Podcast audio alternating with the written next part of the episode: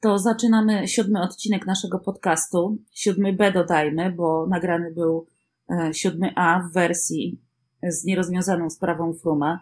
Tymczasem tadam, wielki dzień, na który czekaliśmy wiele miesięcy. Sprawa Chrisa Fruma została rozwiązana. Protest ASO jest nieaktualny. W związku z tym Team Sky podał skład, w którym mamy oczywiście Chrisa Fruma, mamy Michała Kwiatkowskiego, Gianniego Moskona, Geraint'a Tomasa i jeszcze kilku innych kolarzy. Tym samym w zasadzie składy do Tour de France już właściwie znamy, łącznie z Kofidisem, który nie zabiera Nasera Błaniego, który z, podobnie jak Kaleb Iwan jest tym faktem zdewastowany. No ale najważniejsza rzecz dzisiejszego dnia to sprawa Chrisa Fruma, o której przyznam szczerze w tej sytuacji trochę nie chce mi się rozmawiać, bo Roma locuta causa finita, wszystko jasne. Co nie oznacza oczywiście, że sprawa ta nie budzi kontrowersji, bo budzi i jest wielce zagadkowa. Budzi i pewnie jeszcze będzie przez e, jakiś czas budzić. Wydaje mi się, że będzie budzić do, dopóki, dopóty e, nie dostaniemy wyjaśnień, nie dostaniemy pełnego raportu w, w sprawie Chrisa Fruma, nie dostaniemy dowodów, na podstawie których e, WADA podjęła takie, a nie inne decyzje, czego konsekwencją jest też e, decyzja UCI w sprawie Chrisa Fruma. Zresztą sam Chris Frum powiedział e, w poniedziałek, że te szczegóły jego sprawy, szczegóły tego raportu będą przedstawione w najbliższym czasie opinii publicznej. Ja bym bardzo była ciekawa i to oczywiście nigdy się nie wydarzy, E, abyśmy poznali tak naprawdę mm, nie tylko dokumenty związane ze sprawą Chrisa Fruma, ale również dokumenty związane na przykład ze sprawą Petakiego, czy ze sprawą Diego Ulisiego, którzy... Bo to są analogiczne sprawy, bo to też był salbutamol, dodajmy. I na przykład Diego Ulisi otrzymał ban na 9 miesięcy. Co te sprawy różni? Petaki bodajże na rok, prawda? Tak. Co te sprawy tak naprawdę różni, to jest dla mnie y, największa zagadka. A ja jeszcze dodam, że mm, taki Twitterowicz, który y, nazywa się Michał Kazaku, przypomniał, że Alesso Tagliani, czyli były kolarz Andrioni Giocattoli, został w 2017 roku skazany na czteroletniego bana za użycie bardzo podobnego środka, czyli sprayu do nosa, nasakortu. I on miał w organizmie 36 nanogramów tramicynolonu, podczas gdy limit wady wynosi 30. No i pyta ów Twitterowicz, yy, gdzie tu jest sprawiedliwość? No właśnie, gdzie? Ta sprawa pokazuje, że UCI musi jak najszybciej zmienić swoje reguły, zmienić swoje przepisy, żeby to było o wiele bardziej transparentne niż jest w tej chwili. Bo w tej chwili, mimo tego, że sprawa Fruma została zamknięta, to ludzie są dalej oburzeni, Y, ludzie dalej nie wierzą i mają ku temu podstawy, bo tak naprawdę w dalszym ciągu nic nie wiadomo. Ja już nie chcę mówić nawet o tym dziwnym zbiegu okoliczności, kiedy to czekamy na, to, na rozwiązanie tej sprawy wiele, wiele miesięcy. ASO podejmuje kroki i informuje, że y, nie chce Chrisa Fruma mm, w składzie na swój wyścig. Tour de France i uruchamia te procedury, aby Chris Froome nie mógł wystartować y, w tym wyścigu. I raptem, bum, jeszcze przed rozstrzygnięciem, bo przypomnę, że to miało się zdarzyć we wtorek, a decyzja miała zapaść w środę. Mamy raptem decyzję UCI, która oczyszcza e, Chrisa Fruma z jakichkolwiek zarzutów. Były kolarz Mikkel e, Rasmussen, Duńczyk, który został wykluczony z Tour de France tuż przed tym, e, nim je wygrał. Krótko mówiąc, były dopingowicz.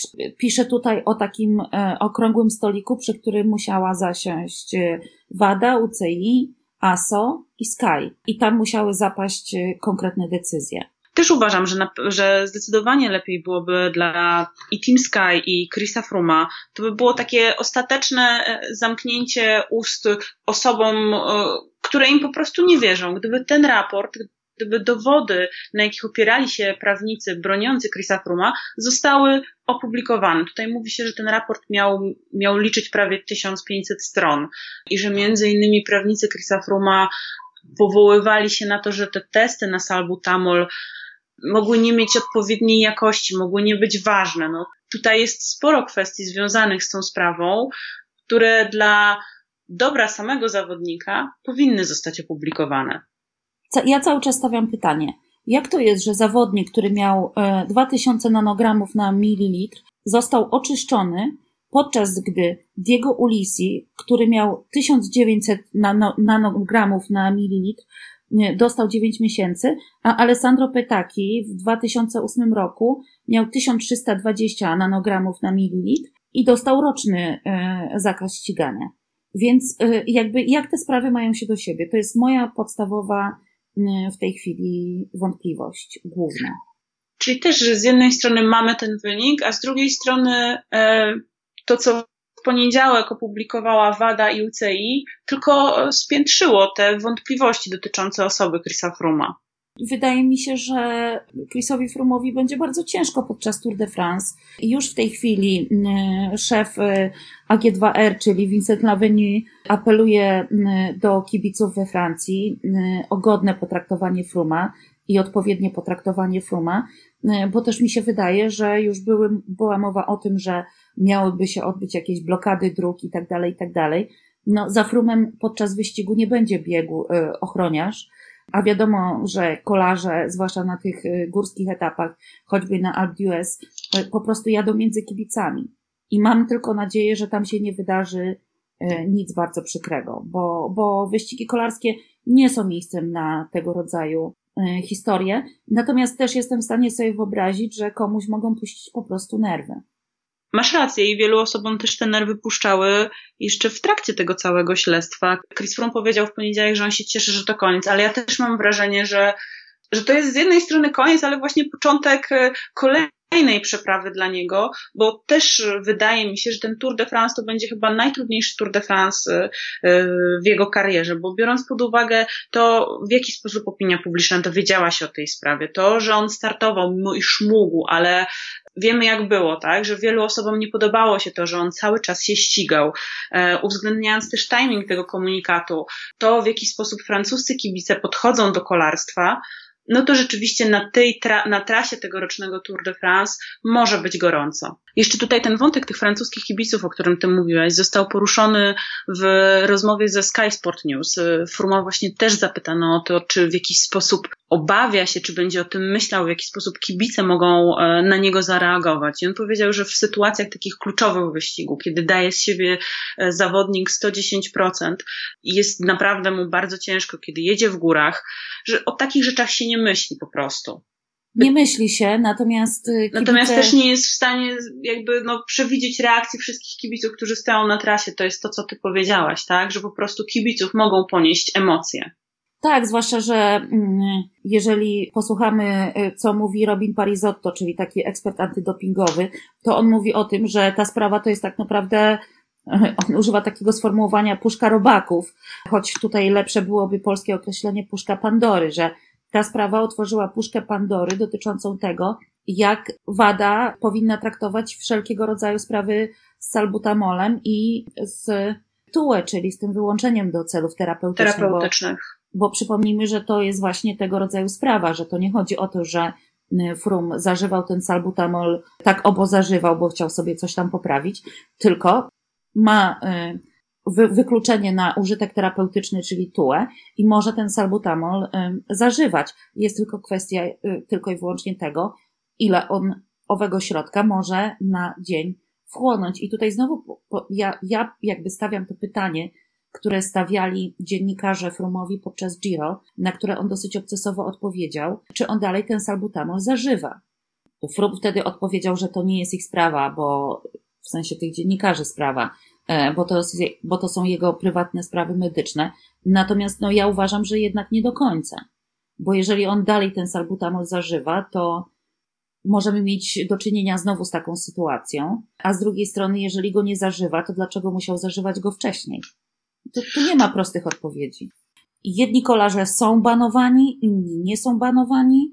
Jedni są banowani na rok, inni na 9 miesięcy, e, a inni wcale, tak jak Chris Froome.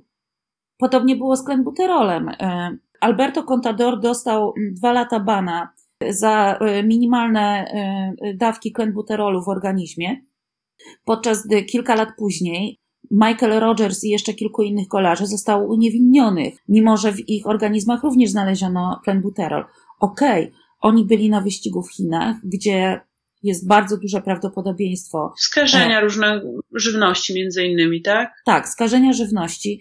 I case dotyczył kilku kolarzy, którzy akurat uczestniczyli w jednym wyścigu w Chinach, więc jest to wytłumaczalne. Natomiast e, jest to pe pewnego rodzaju nierówność traktowania. To, to nigdy nie będzie takie bardzo czarno-białe. Nie można chyba zrobić aż takich bardzo czarno-białych przepisów, natomiast można zrobić przepis, na przykład taki, że jeżeli tylko zawodnik znajduje się pod jakimś ostrzałem jakiejś tam próbki, którą znaleziono w jego organizmie, to na przykład do czasu wyjaśnienia sprawy nie może startować. Nie powinien startować. I to by bardzo wiele rozwiązało, prawda? Oczywiście, że tak. To by, to by zdecydowanie wiele rozwiązało e, w tej sprawie, bo dziś, e, gdyby Frum nie startował od e, Vuelty, to dziś mielibyśmy taki dzień, że powiedziano by, ok, sprawa Fruma jest wyjaśniona i Frum skakuje do składu na Tour de France i sprawa byłaby o wiele czystsza. Natomiast w ramach rozluźnienia i w ramach dowcipu mm, przeczytałam na Cycling News opinie e, dwóch kolarzy, czyli mm, Landisa i Hornera, których zapytano jeszcze przed Autorytety. tak, wielkie autorytety kolarskie. Natomiast e, zapytano ich o sprawę Fruma. Przede wszystkim to jeszcze było przed oświadczeniem UCI i było pytanie, czy on powinien startować e, w tym wyścigu, na co odpowiedzieli, właściwie Landis odpowiedział, bez Fruma byłoby nudno, mm, w zasadzie mógłby wygrać piąty raz, powolno mu to zrobić, i uwaga, tu Cycling News, y, y, Cycling News dopisuje, po czym Landis z Hornerem wybuchnęli niekontrolowanym śmiechem. No i źli panowie, no. No tak, ale oczywiście to też mi się nie podoba, że pyta się, akurat wobec Hornera nie było nigdy żadnych podejrzeń. Inaczej. Horner nigdy nie miał żadnej e, sprawy e, antydopingowej, po prostu bardzo dobrze pojechał na Vuelcie, co niektórzy traktowali w kategoriach cudu. Natomiast jak było z Landisem, to wszyscy wiemy. Wszyscy wiemy. I to też nie jest najlepsza sprawa, że pyta się o zdanie akurat tego rodzaju kolarzy, którzy mają coś tam e, za uszami. No ja jestem bardzo ciekawa, jak ta sprawa Fruma i dowodów, e, jakie wykorzystywali prawnicy się potoczy, bo przyznam, że chętnie bym to przeczytała. Pewnie tak, natomiast e, ja też uważam w tej, w tej sytuacji, że można sobie porzucać różnymi łacińskimi sentencjami, tak jak to dzisiaj e, na Twitterze czyniłam z Markiem Tyńcem typu Roma locuta causa finita, pecunia non olet i tym podobne. Sprawa jest zamknięta, Frum jedzie i teraz e, chyba trzeba się skupić na tym. Na pewno miał bardzo wypaść. dobrych prawników. I brytyjskie lobby kolarskie jest silne, nawet bardzo silne. Z całą pewnością, no, y, Antoine Veillet chyba napisał y, na Twitterze, y, że, zwra- zwracając tak, się do Lance Armstronga, Lance miał, że miał prawników. słabych prawników, no. Ale to też nie jest do końca prawda, bo Contador miał tego samego prawnika co tak, Frum i dostał ban na dwa lata, więc to, to jeszcze muszą być różne inne kwestie mm, zaangażowane w to wszystko. Natomiast tak jak mówię, no ja już bym się chyba skupiła na, na wyścigu na tym, co się będzie działo na trasie. Przypuszczam, że pewnie nigdy się niestety tego nie dowiemy, jak to wyglądało od środka, ale to, to na pewno było bardzo ciekawe. To właśnie jak się te interesy ścierały, to kto kogo w jaki sposób przekonywał. No, chętnie bym, tak, chętnie bym to, chętnie bym dowiedziała się na ten temat czegoś więcej.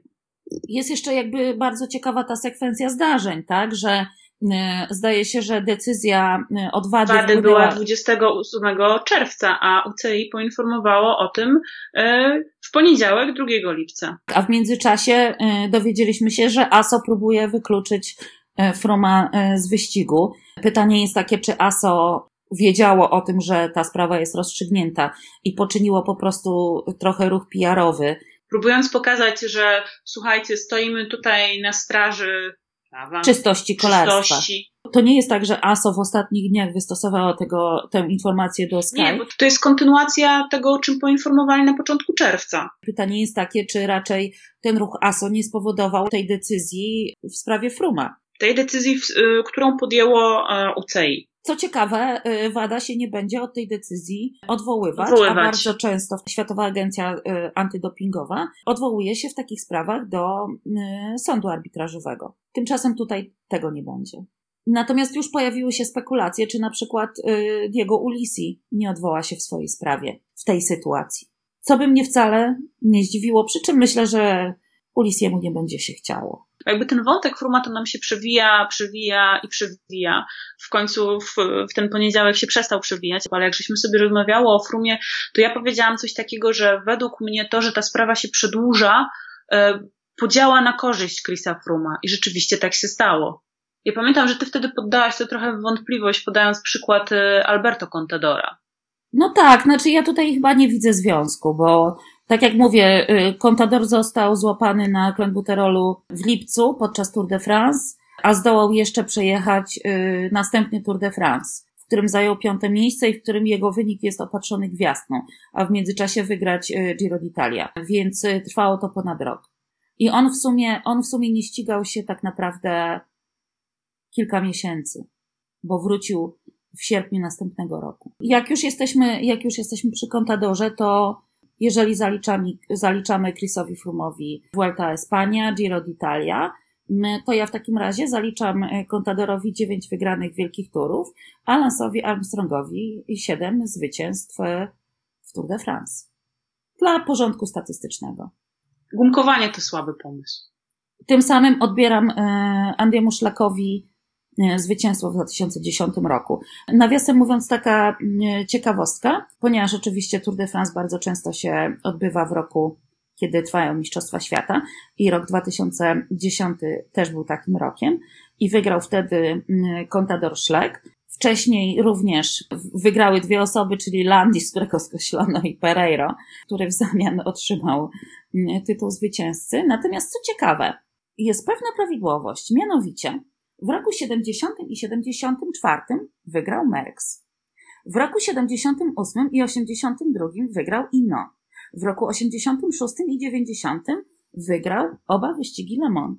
A w roku 2014 wygrał Vincenzo Nibali. Czyżby miał zrobić taki duplet, jaki robił Merckx, Ino czy Le Mans? To, no, oczywiście takie statystyki są fajne, zabawne. No tak. I często się nie sprawdzają. Tak, to będziemy obserwować, czy się sprawdzi ta statystyka. Dowiemy się już niedługo. No ale wracając e, do samego wyścigu, wszystko przed nami, rywalizacja. E, Nibali jest oczywiście jednym z faworytów. Jednym z faworytów jest Chris Froome. Faworytami są niewątpliwie Nairo Quintana. Trochę mniejszym pewnie Mikel Landa. Hmm. Natomiast e, mnie się osobiście wydaje, że dla Fruma ten wyścig będzie przeprawą i Oczywiście on jest jednym z faworytów, ale wydaje mi się i to głównym faworytem, ponieważ wie, jak to się robi, bo trzeba też e, zobaczyć, że na liście startowej tegorocznego Tour de France jest tak naprawdę e, oprócz Fruma tylko trzech kolarzy, o ile dobrze pamiętam, którzy kiedykolwiek w życiu wygrali wielki tour. I jest to Nibali, który wygrał wszystkie, jest to Kitana, który wygrał dwa, nie ma cały czas e, Tour de France. Tour de France. I jest Dimulen, który wygrał Giro. Aha, przepraszam, jeszcze Alejandro Valverde, e, który wygrał Vuelta. I to właściwie wszystko. Więc jakby Frum jest tutaj człowiekiem, który wie, jak to się robi, e, ma doświadczenie. Ma bardzo mocny team. Ma bardzo silną mentalność. Natomiast wydaje mi się, że tutaj jakby zagrożeniem dla Fruma może być właśnie on sam, trochę jak w polskiej polityce, że zdarzają się politycy, którzy e, jeżeli przegrywają, to tylko sami z sobą. I to jest e, dola Chrisa Fruma w tym wyścigu. No zobaczymy, e, zobaczymy jak to się potoczy. Ja przeczytałam bardzo ciekawy wywiad z Mikelem Landą, który to Landa mówi właśnie o tym, że oni są widocznie dosyć dobrze motywowani przez Enzebio Unzue, mianowicie, że oni chcą, ten pojechać, oni chcą pojechać ten wyścig nie indywidualnie, tylko zespołowo. Muszą jak najlepiej wykorzystać e, sytuację taką, że jest ich kilku, żeby spróbować e, pokrzyżować e, szyki temu pociągowi Sky w. I ja myślę, że oni jako jedyni mają szansę to zrobić. Landa komentuje też to, co zrobił Frum na Cole delle Finestre. Mówi o tym, że to było niewiarygodne i mówi, że oglądanie tego było bardzo piękne, ale jednocześnie przerażające, ponieważ dotychczas uważaliśmy, że wiemy wszystko o mocnych stronach i umiejętnościach Fruma, tymczasem okazało się, że czegoś o nim nie wiemy. Natomiast Landa wyraża nadzieję, że Frum zapłaci za Giro podczas y, Tour de France i nie będzie tak bardzo, bardzo silny. Z ciekawostek, Mikel Landa uważa, że łatwiej przewidzieć y, podium Tour de France niż y, finał mundialu. To się zgodzę z Landą akurat w tym przypadku. On jest baskiem, który podczas y, grania hymnu Hiszpanii na Giro w 2015 roku nie zdjął czapeczki, za co był bardzo krytykowany. W związku z tym podejrzewam, że jest mu obojętnie, że Hiszpania odpadła z mundialu o żółtej, o, o pretendentach trochę do żółtej koszulki, żeśmy sobie powiedziały, ale też bardzo ciekawie będzie e, wyglądała rywalizacja e, o tę koszulkę białą dla najlepszego młodzieżowca, bo jest między innymi e, Bernal, e, jest Soler na przykład również, który może powalczyć o tę koszulkę. To są według mnie dwaj główni e, faworyci, faworyci, do tej koszulki. Pewnie jakoś tam liczyć się będzie również e, Pierre Roger Latour, bardzo fajny kolarz. Myślę, że też gdzieś tam e, w którymś momencie może się pojawi Gianni Moscon. E, wcale niewykluczone, że przynajmniej na samym początku to też będzie kolarz, który tę białą koszulkę włoży, a na początku wyścigu być może Gaviria, który cały czas jest w tym wieku koszulkowym, biało-koszulkowym. Jeżeli jakoś tam na tych pierwszych dwóch etapach mu się powiedzie, to kto wie, kto wie. No bo przypomnijmy, że trzeci etap to już jest y, jazda y, drużynowa na czas. Na czas. No i wtedy to według mnie faworytem jest Berna lub Moskon, czyli ktoś z Team Sky. Sky. No dobrze, ale obiecałyśmy w tym odcinku naszym słuchaczom to, że będziemy poruszać ciekawostki. Tymczasem Chris Froome nam tutaj dosyć mocno pokrzyżował plany, więc musimy te ciekawostki dosyć dosyć sensownie upchać i spakować, żeby też e, nie zanudzić i nie przedłużyć. Więc może po prostu już zaczniemy ciekawostkowo.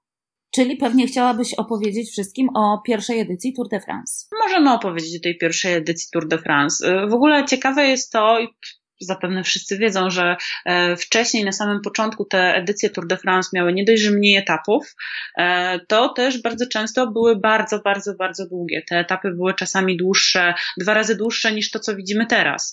E, kolarze zaczynali bardzo wczesnym rankiem, kończyli późno w nocy. Ta pierwsza edycja liczyła tylko sześć etapów, ponad 2400 kilometrów. Do mety dotarło 21 kolarzy ze 144 zawodników i wygrał Francuz Maurice Garin. Który był, dodajmy, kominiarzem. Tak, i który był takim e, niechlubnym bohaterem kolejnej edycji turu z 1904 roku, e, bo on też ten tur wygrał, ale on zastosował tam taki bardzo, taką bardzo szczwaną odmianę e, dopingu mechanicznego, czyli po prostu wraz z kilkoma innymi kolegami przejechał sobie część trasy pociągiem. No i to zostało odkryte i kilka miesięcy po, po zakończeniu drugiej edycji Tour de France to zwycięstwo zostało e, temu kolarzowi odebrane. E, finalnie zwycięzcą okazał się kolarz, który zajął piąte miejsce w tym wyścigu. Zresztą tutaj też w ogóle, jeśli chodzi o ten 1904 rok, to jest bardzo ciekawa kwestia, jeśli chodzi e, właśnie o kibiców, o tym, o czym żeśmy rozmawiały, no i znowu wraca nam wątek Chrisa Fruma, prawda? E, że nie wiemy, jak kibice zareagują na, na tego kolarza w tym roku. E, no to właśnie w tym słynnym roku 1904, w pamiętnym roku 1904, kibice też niezbyt byli przyjaźnie nastawieni na, do, do kolarzy, bo właśnie ten Gareł powiedział coś takiego, że jeśli nie zostanę zamordowany przed dotarciem do Paryża, wygram ten Tour de France e, po raz drugi. Kibice z miast, które znajdują się na trasie tego Tour de France, wspierali konkretnych kolarzy, no i też próbowali podłożyć e, nogę liderom i innym zawodnikom. No i pewnie dlatego wolał podjechać pociągiem, bo w pociągu było bezpieczniej. Bezpieczniej. To prawda, to prawda. Natomiast też trzeba przypomnieć, że najdłuższy tour mm, miał miejsce w 1926 roku i kolarze mieli do przejechania 5745 kilometrów i było to 17 etapów, a przypomnijmy, że dzisiejszy Tour de France liczy 3351 kilometrów i to jest aż 21 etapów. Więc możemy sobie wyobrazić, jakie te etapy długie były. No i co ciekawe, na tym pierwszym Tour de France nie było jeszcze żółtej koszulki. Nie było żółtej koszulki. Ta żółta koszulka e, pojawiła się dopiero w 1913 roku. Na początku kolarza, który był liderem wyścigu, rozpoznawano po takiej e, zielonej opasce. Tak jak wspomniałam, ta koszulka pojawiła się w 1913 roku, e, ale już na stałe zagościła w, przed, tak w latach, można powiedzieć, że w latach dwudziestych. I była ona żółta ze względu między innymi na to, że żółte były strony gazety Loto. Gazety, y- której redaktor naczelny był inicjatorem powstania tego wyścigu kolarskiego, który de facto miał promować ową gazetę. Tą drogą poszła La Gazzetta dello Sport i w ten sposób y, kilka lat później powstało Giro d'Italia, które do dzisiaj ma różową koszulkę lidera, bo różowe są strony tej gazety. Jeszcze odnośnie tej żółtej koszulki, to e, ja tylko dodam, e, że tutaj był jeszcze jeden element, był też element bezpieczeństwa, ponieważ, e, tak jak wspominałyśmy, etapy były bardzo długie i kolarze zaczynali albo wczesnym rankiem, albo wręcz w nocy i kończyli również w nocy, więc musieli być na tych ulicach po prostu widoczni. No i też na początku niechętnie zakładali tę żółtą koszulkę, e, ponieważ e, zawodnicy twierdzili, że no jak to, on założy tę żółtą koszulkę, to będzie bardziej widoczny dla swoich rywali, oni będą widzieć, gdzie jest, gdzie jedzie, e, będą mogli go atakować. I tutaj pojawili się dyrektorzy sportowi, którzy przekona, przekonali kolarzy, żeby jednak te koszulki zakładać, bo to jednak była, był już pewien sposób reklamy. Czyli kasa misiu kasa od samego początku. Czyli po prostu y, liczyli na to, że ta koszulka im zapewni dobry PR. Natomiast znacznie większy PR oczywiście zapewniały też zwycięstwa etapowe i trzeba powiedzieć, przypomnieć, że najwięcej etapów y, y, podczas jednego Tour de France to było osiem zwycięstw i pierwszy był Charles Pellissier w 1930 roku, który właśnie wygrał osiem etapów, ale w 70 i w 74, czyli w roku mundial, w, w latach mundialowych. Mundialowych. Po 8 etapów wygrywał Eddie Merckx. Natomiast co ciekawe, Eddie Merckx y, nie jest na czele tabeli mm, wszechczasów, Kiedyś na jej czele był Lance Armstrong, ale jak wiadomo, wykreślono go, choć nikt go na dopingu nie złapał. Natomiast y, dziś na pierwszym miejscu jest y, Bernard Hinault, który pięć razy wygrał Tour de France, ale dwa razy stał też na podium. Natomiast Eddie Merckx wygrał pięć razy, ale na podium stał tylko raz. Tak, i to w były drugie miejsca. Tak, I tak. w przypadku Ino i w przypadku Merksa. Frum aplikuje y, w tym roku o to piąte zwycięstwo. I jeśli to mu się uda, to dołączy do takich kolarzy, tak jak właśnie wspomniany Bernard Ino, Eddie Merckx, Jacques Anquetil i Miguel Indurain, do którego ja mam szczególne względy, bo Oglądałam wszystkie jego zwycięstwa e, w telewizji. W tamtych czasach nie było to takie łatwe. Anteny satelitarne, Eurosport E, z angielskim komentarzem. No i ten pamiętny dla nas e, Tour de France z Zenonem Jaskułą, który jako jedyny Polak znalazł się na podium Tour de France i to był dla nas bardzo emocjonujący wyścig. A jeśli chodzi o zwycięstwo etapowe, to tutaj króluje Eddie Merckx. Ma 34 zwycięstwa etapowe, a po piętach depcze mu Cavendish, który ma 30 wygranych etapowych. No i jak się postara w tym roku, to może troszeczkę tego Merckxa podgonić. Na trzecim miejscu jest Ino, E, który ma zwycięstw 28. Oczywiście, o ile Cavendish przestanie być panem Kraksa. Jingle był. A jeszcze wracając do tych statystyk e, etapowych, e, to statystyki Chrisa Fruma. Siedem wygranych etapów, siedem razy drugi i siedem razy trzeci. I tutaj widać zmiany na przestrzeni lat, że kiedyś rzeczywiście kolarze, którzy wygrywali cały tour, jednak musieli wygrywać te etapy. Dziś bardzo często jest tak, że, że tych etapów, że zwycięstw etapowych kolarze, którzy triumfują w klasyfikacji generalnej mają niewiele. Albo czasami wcale. Tak jak y, Roger Walkowiak, y, jak już tak szukamy polskich wątków, to mamy kolarza z polskimi korzeniami, czyli Rogera Walkowiaka, Rogera Walkowiaka w zasadzie, który wygrał Tour de France i był bardzo za to krytykowany. Przede wszystkim dlatego, że właśnie nie wygrał żadnego etapu Myślę, że dzisiaj Walkowiak byłby znacznie lepiej potraktowany niż wtedy, bo on po prostu poszedł w odjazd i zyskał bardzo dużą przewagę. Potem tę koszulkę stracił, ale znów poszedł w odjazd, udało mu się ją zdobyć, no i już jej nie oddał do końca wyścigu.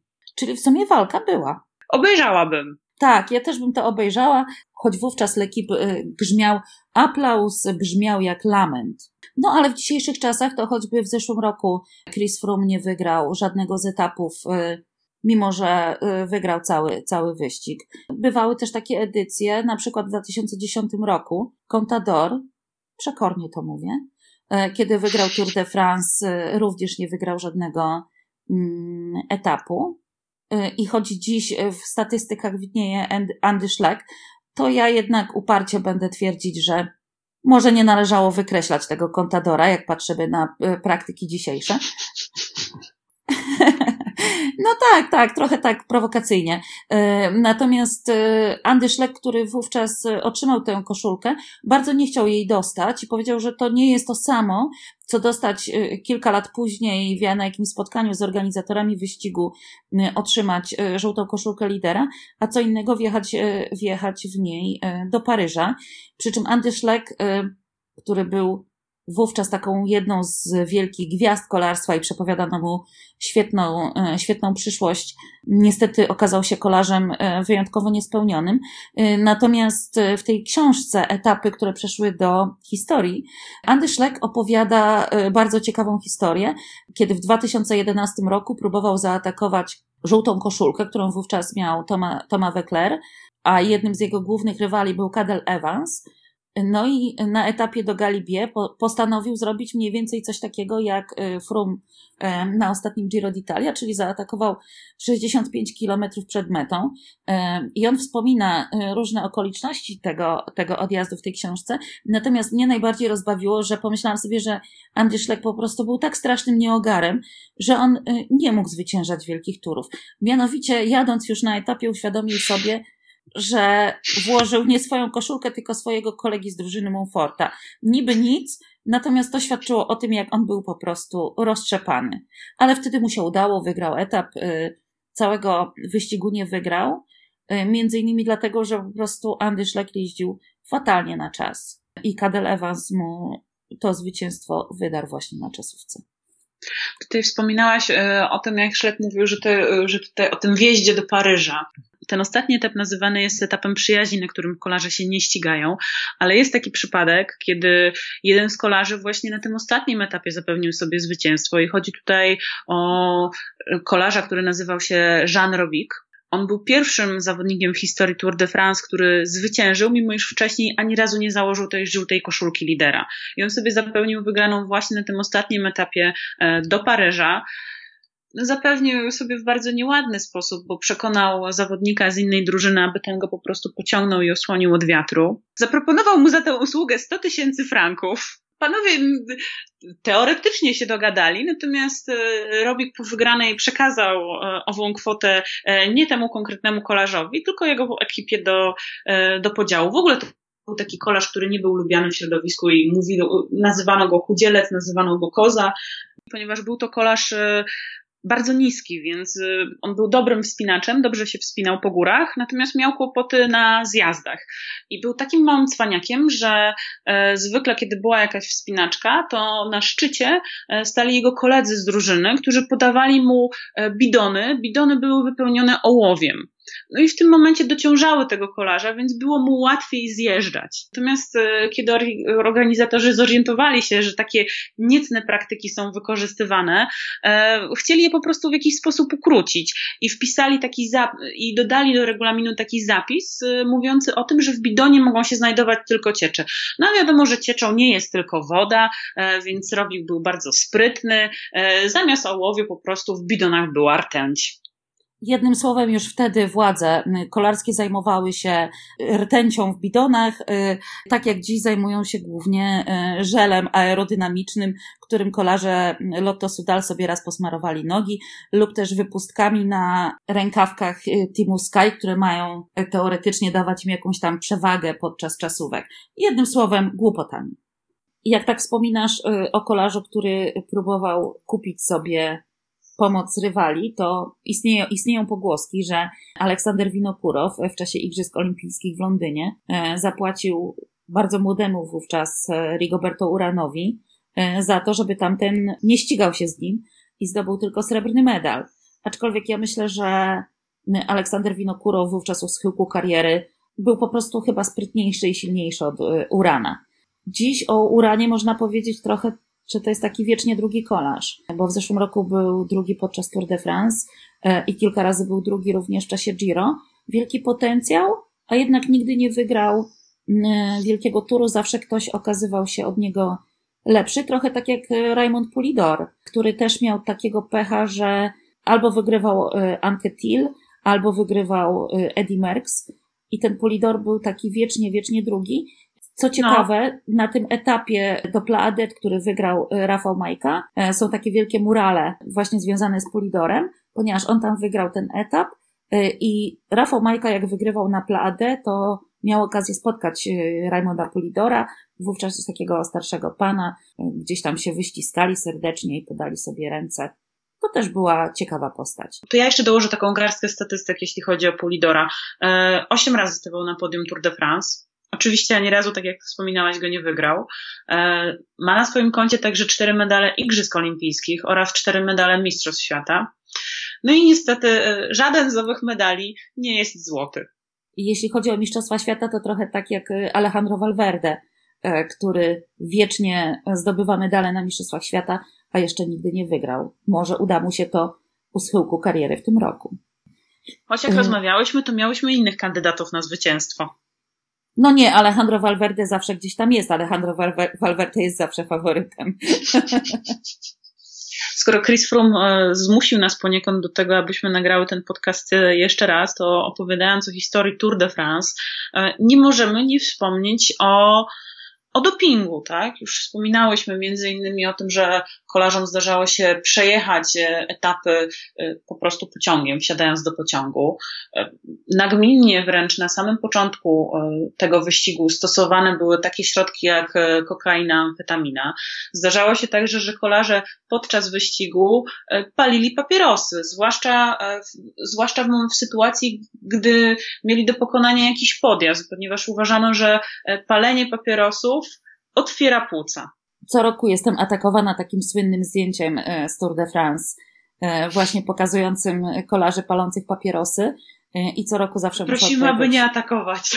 Tak, nie atakujcie. Roku. Widziałam to już sto razy. Zdjęcie jest bardzo popularne. Pito też alkohol, trzeba o tym powiedzieć, ponieważ uważano, że alkohol generalnie rozluźnia, poprawia wydajność, daje kopa. Czasami no okazywało się to, ból. Czasami okazywało się to tragiczne w skutkach. Między innymi tutaj mówisz o e, Simpsonie, który zmarł e, w 1967 roku e, jadąc pod Mont Ventoux. Potem znaleziono właśnie u niego jakieś narkotyki i wiadomo, że pił alkohol. I też trzeba powiedzieć, że kontrole antydopingowe zaczęły dopiero wchodzić właśnie w latach 60. do peletonu. Wcześniej takich kontroli nie było. Do niektórych dyscyplin e, kontrole antydopingowe nie dotarły do dzisiaj, więc nic nowego pod słońcem. Zdarza się. To ponieważ zbliżamy się do końca, to możemy sobie teraz e, troszeczkę pofolgować i wejść na takie luźniejsze, e, luźniejsze tematy, luźniejsze klimaty. Więc ja powiem o takich trochę durnowatych e, faktach, jeśli chodzi o Tour de France.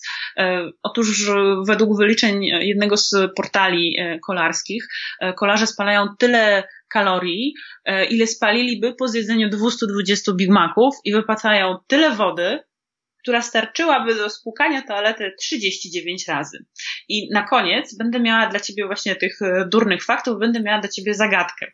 Ponieważ jak wiadomo, e, Tour de France to jeden z najcięższych wyścigów świata, trzeba się motywować, trzeba pozostać skoncentrowanym i ta motywacja musi przychodzić e, no, z różnych miejsc. Był taki kolarz, który motywował się Pamelą Anderson. Miał nawet jej zdjęcie naklejone na, przy kierownicy. Nie pamiętam. Mario Cipollini. No tak. To był generalnie wariat. Tak. W takim pozytywnym sensie. No typowy Włoch, tak? Tak, typowy Włoch. A jak tak jeszcze podsumowujemy Tour de France w liczbach, no to przypomnijmy 3351 km, 8 etapów płaskich, 5 pagórkowatych, 6 górskich, jedna czasówka indywidualna, jedna czasówka drużynowa, 26 y, premii górskich. Najmniejsze miasto na trasie liczy 705 mieszkańców i jest to Montvalaisan w La Rosière. Natomiast największe to oczywiście Paryż. Ogólnie Tour de France przejedzie przez 579 miast. Ale dokładniej na czynniki pierwsze tegoroczną edycję Tour de France e, rozbierzemy w, w kolejnym odcinku. Też na pewno sobie jeszcze porozmawiamy o kandydatach do tej żółtej koszulki, o kandydatach do koszulki e, w kategorii górskiej. Troszeczkę powiemy o sprinterach, bo przecież nie tylko Gaviria i nie tylko Cavendish e, wystąpią w tegorocznej edycji Tour de France. Być może też wrócimy do tego tematu tych młodych zawodników. Powiemy też troszeczkę o brukach, a na sam koniec jeszcze chciałaś powiedzieć, powiedzieć o Giro Rosa. No tak, bo równolegle, właściwie równolegle z Tour de France startuje największy etapowy wyścig y, dla kobiet, czyli Giro Rosa. Y, I mamy tam bardzo zacną ekipę pań z Polski, między innymi Małgorzatę Jasińską, podwójną mistrzynię Polski, ale jest też Katarzyna Niewiadoma, którą to Cycling News wymienia wśród pięciu zawodniczek, które mogą zastąpić Annę van der Brechen, która nie startuje w tym wyścigu, a w zeszłym roku go wygrała, między innymi Longo Borghini czy Megan Garnier. Natomiast e, o Kasi Niewiadomej piszą e, w taki sposób, w jakim, w jakim e, i ja o niej myślę, czyli dziennikarz Cycling News napisał, że Katarzyna Niewiadoma jest skazana na dzień, w którym wygra Giro Rosa. E, I ja też tak uważam. Nie wiem, czy to się stanie w tym roku. Bardzo serdecznie jej tego życzę, ale jeśli nie w tym, to na pewno w następnych. Tym niemniej warto też zwrócić uwagę na zmagania pan, pań, bo to jest bardzo fajny, bardzo trudny wyścig.